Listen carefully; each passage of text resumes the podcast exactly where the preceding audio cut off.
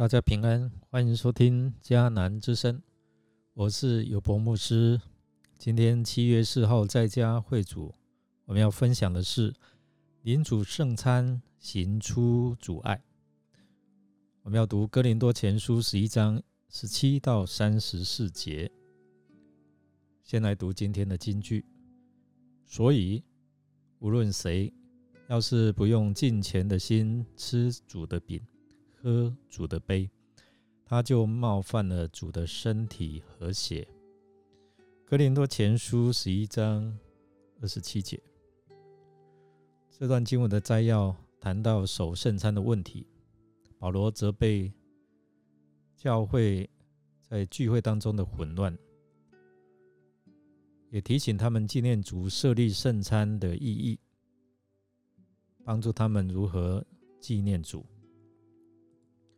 面对哥林多教会内有关彼此的控告、结党分派、淫乱，以及不按规矩吃主的晚餐等问题，保罗写信给教会，责备哥林多的信徒在纪念主的聚会当中情形混乱，不按理来纪念主。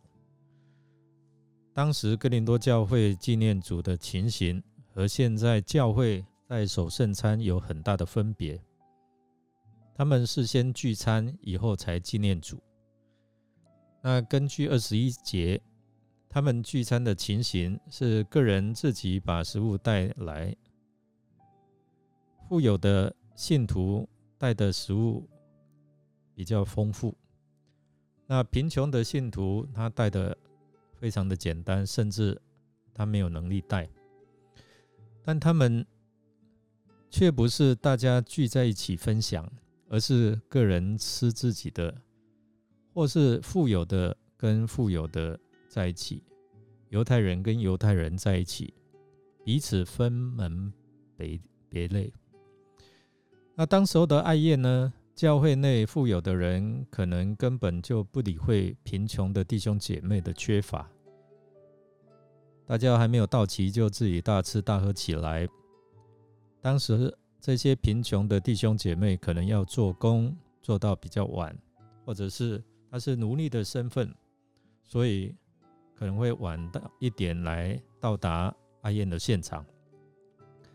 而这些有钱的弟兄啊姐妹呢，他们就已经开吃了，反正食物大概大部分都是他们准备的。那这样的举动。不但藐视教会的合一关系，也伤害了贫穷的基督徒。在爱宴的时候，有一些人自私的先吃起东西来，甚至先喝酒喝到醉，而后到的人就没有东西可以吃，以至于他们挨饿。这种自私的行为，怎么算是纪念主的行动呢？这样的自私行为，让前面。或后来的圣餐也变得没有意义了。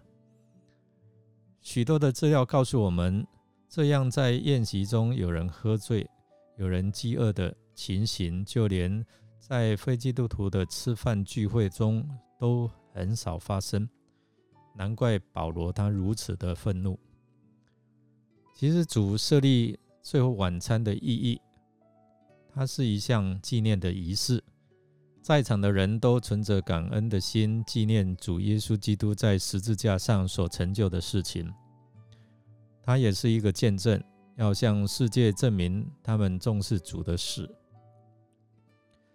他也是大家团契的一个机会，有份于基督的救恩，是基督身体的一部分，借此来审查自己的所行是否荣耀主，有没有得罪神的。但哥林多信徒没有明白主设立晚餐的意义，只利用着机会来满足自己的口腹之欲。透过主的圣餐提醒我们：当我们在守圣餐的时候，我们在主的爱当中成为一体，应该要彼此相爱、彼此分享、彼此帮助。所以，当我们这样行的时候，主就在我们当中，并且他要赐福给我们。我们来思想：每当我们领受主的饼跟主的杯的时候，你的态度是如何？你所行的是不是讨主的喜悦？让我们一同来祷告。主耶稣，感谢您的牺牲，在十字架上流出宝血，洗净我们的罪。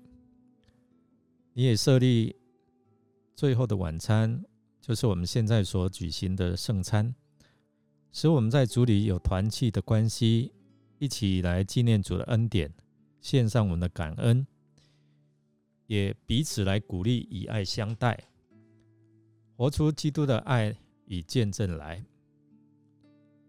祷告是奉靠主耶稣基督的圣名求，阿门。感谢您的收听。如果您喜欢我们的节目，欢迎订阅并给我们五星好评。我是尤博牧师，祝福您一天充满平安、喜乐跟健康。我们下次再见。